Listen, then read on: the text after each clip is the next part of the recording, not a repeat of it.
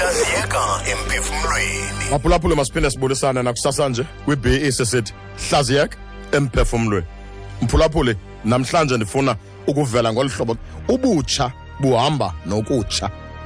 Ubutsha bomntu buhamba nokutshiseka ukuvutha ngesingesi being passionate and driven.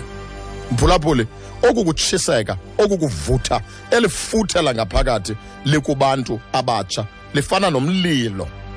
Mphulaphule umlilo o-out of control udangerous nobungozi umlilo ongaqoqoshwanga ongaqokelelekanga. Yiyo loo nto kubalulekile into yokokuba lo mntu umtsha asondele kumntu omdala osele namava okokuba buqoqoshwa kanjani oku kutsha oku kutshiseka le passion lo mlilo leli elifuthe livutha ngaphakathi lokwenza izinto zenzeke liqoqoshwa kanjani. Yiyo loo nto mphulaphuli omdala kumele atyathe omncinci ngokuba xa omdala etyathe omncinci siyoluleka okwendlula mthi. Imitsi yethu ibe mide. Sibone kude sifike kude. Yiyo loo nto ndiphinda ndisithi omdala makasondele komncinci. Omncinci athi nca komdala sibe namandla ngokwenza njalo. Mini emandi eqhakazileyo kuwe? Kodwa kwathi xibilili emphefumlweni Ikla